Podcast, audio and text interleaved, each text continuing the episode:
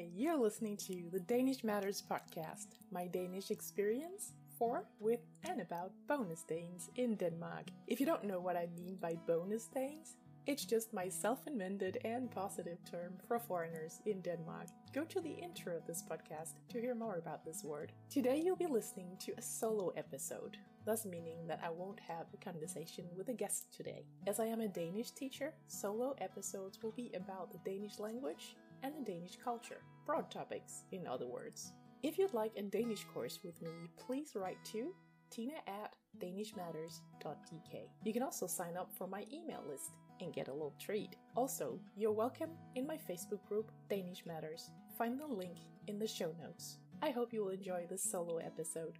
Welcome. Welcome to this episode on the Danish language. There'll be other episodes on the Danish language, but this one is a more general one. I'd like to start out by reading aloud to you some quotes from an English text. It was given to me by a Danish learning student some years ago, and the other day I stumbled across it again. Here are the quotes Surely there is not another language that is so lip shod and systemless and so slippery and elusive to grasp. One is washed about it hither and hither in the most helpless way, and when at last he thinks he has captured a rule which offers firm ground to take a rest on, amid the general rage and turmoil of the ten parts of speech, he turns over the page and reads Let the pupil make careful note of the following exceptions. He runs his eye down and finds that there are more exceptions to the rule than instances of it. Here comes another one, which, mockingly I might warn, is supposed to look like a diary entry. July 1st. In the hospital yesterday, a word of 13 syllables was successfully removed from a patient. But, as most unfortunately, the surgeons had opened him in the wrong place under the impression that he contained a panorama.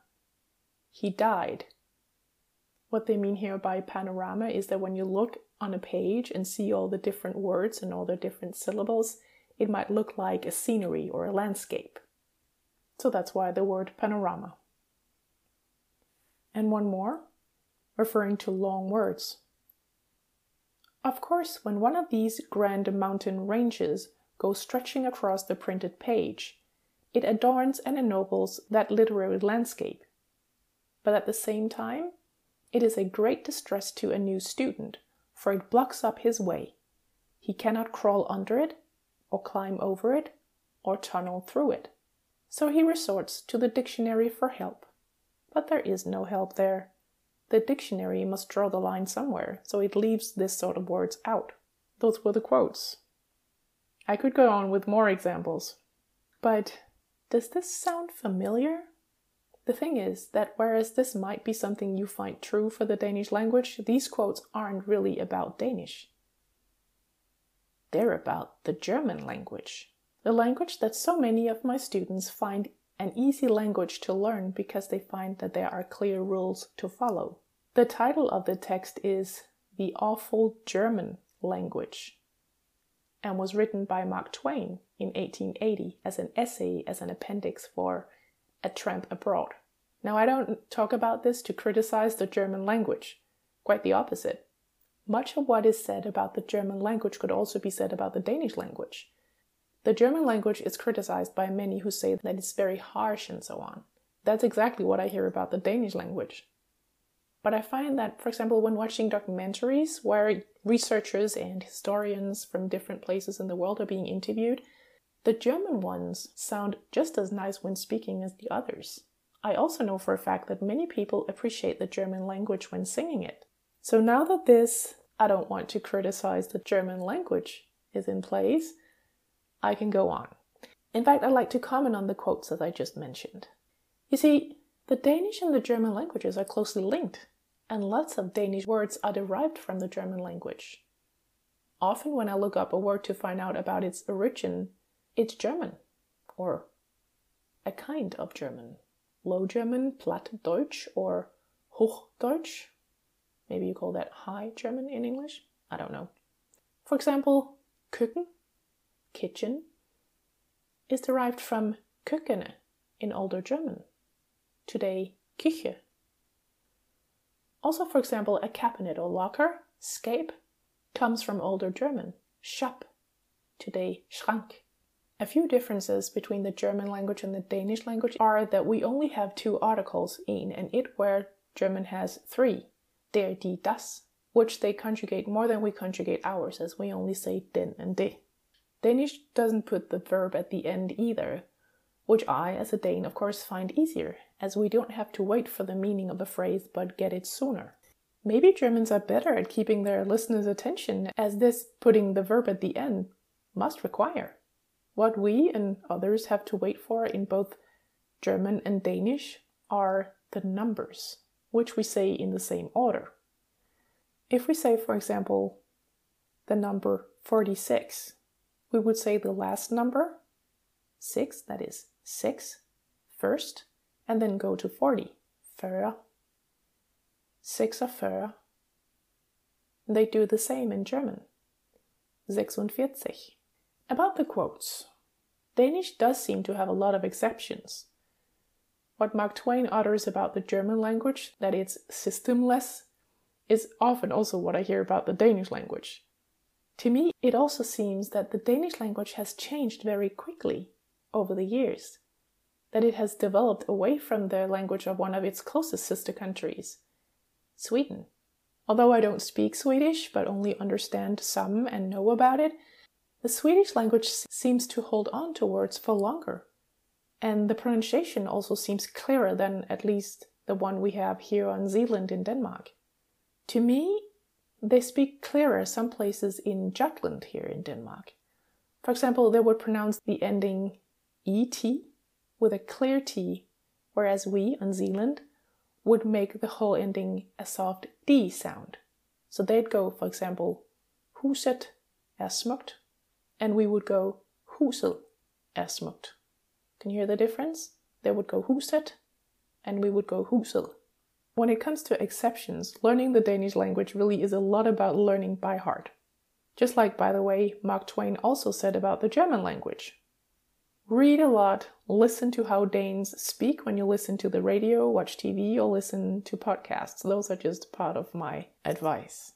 The next quote I mentioned was about very long words. Oh, yes.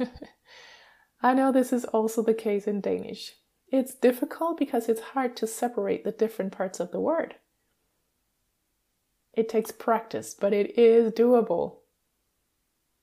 Knowing how Danish words are constructed helps. That is, if you know that we link words either just by putting them together with no space, but often also with an E or an S in between. That might help. For example, we would say juletræ. So jul Ø, that is an E, a linking E, and then træ, juletræ. Or rødvinsflaske, rødvinsflaske. Yeah, so the S is a linking S. It helps knowing our definite and or plural endings as well.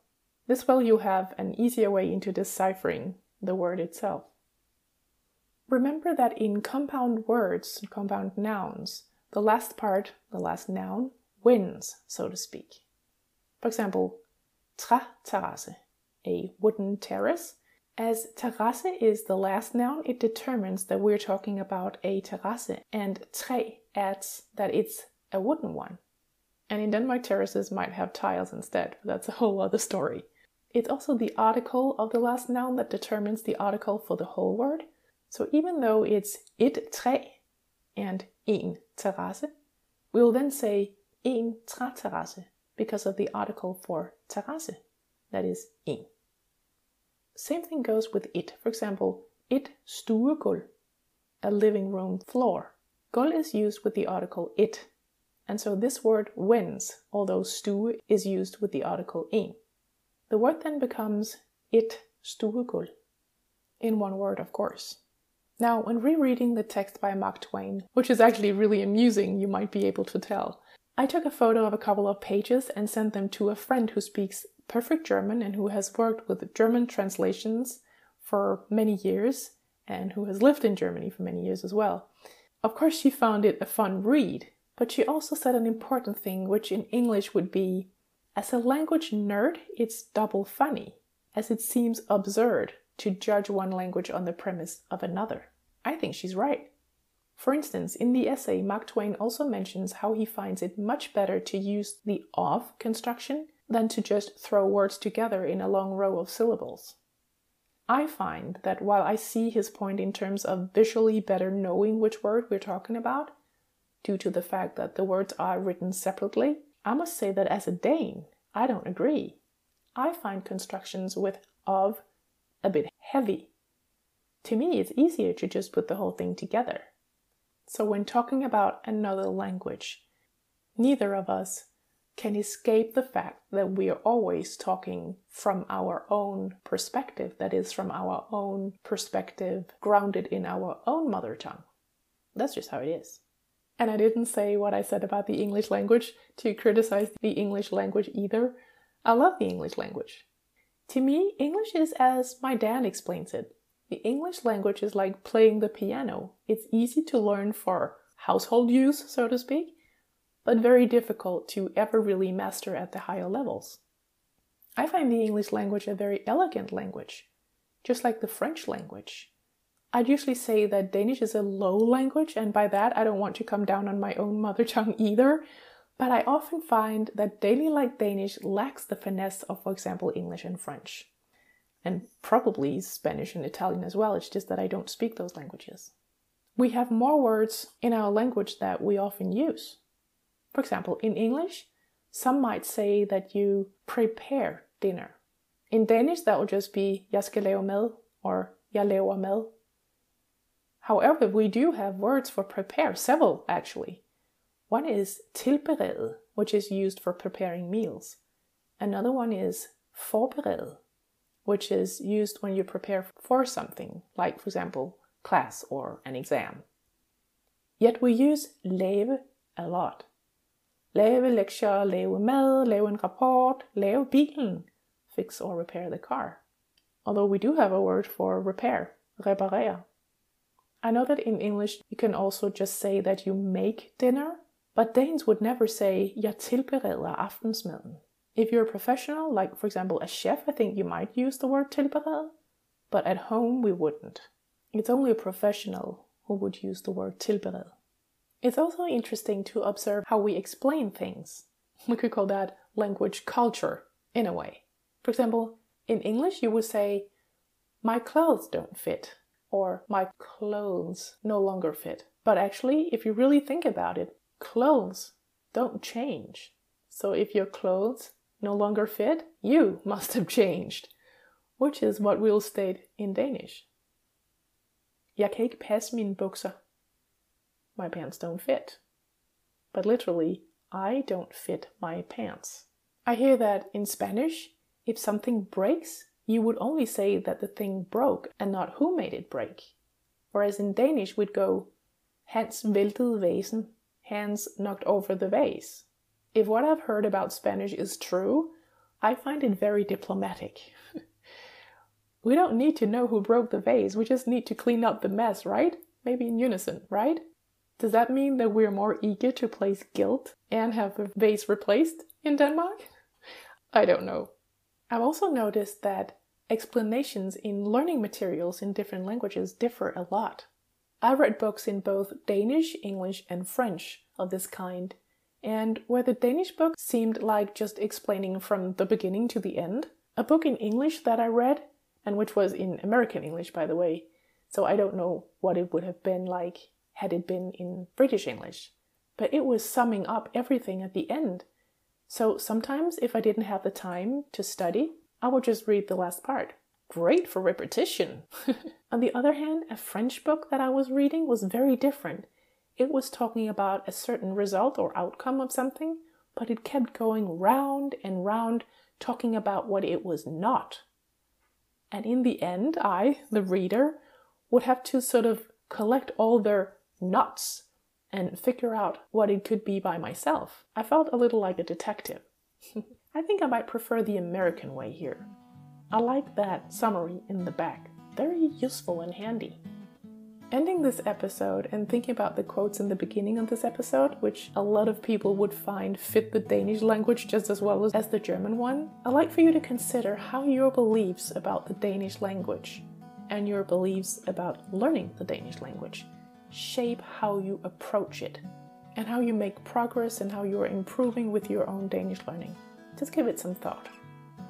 You've been listening to my Danish experience for, with, and about bonus Danes in Denmark. I'm Tina Bakker, your hostess from Danish Matters. Thank you for listening.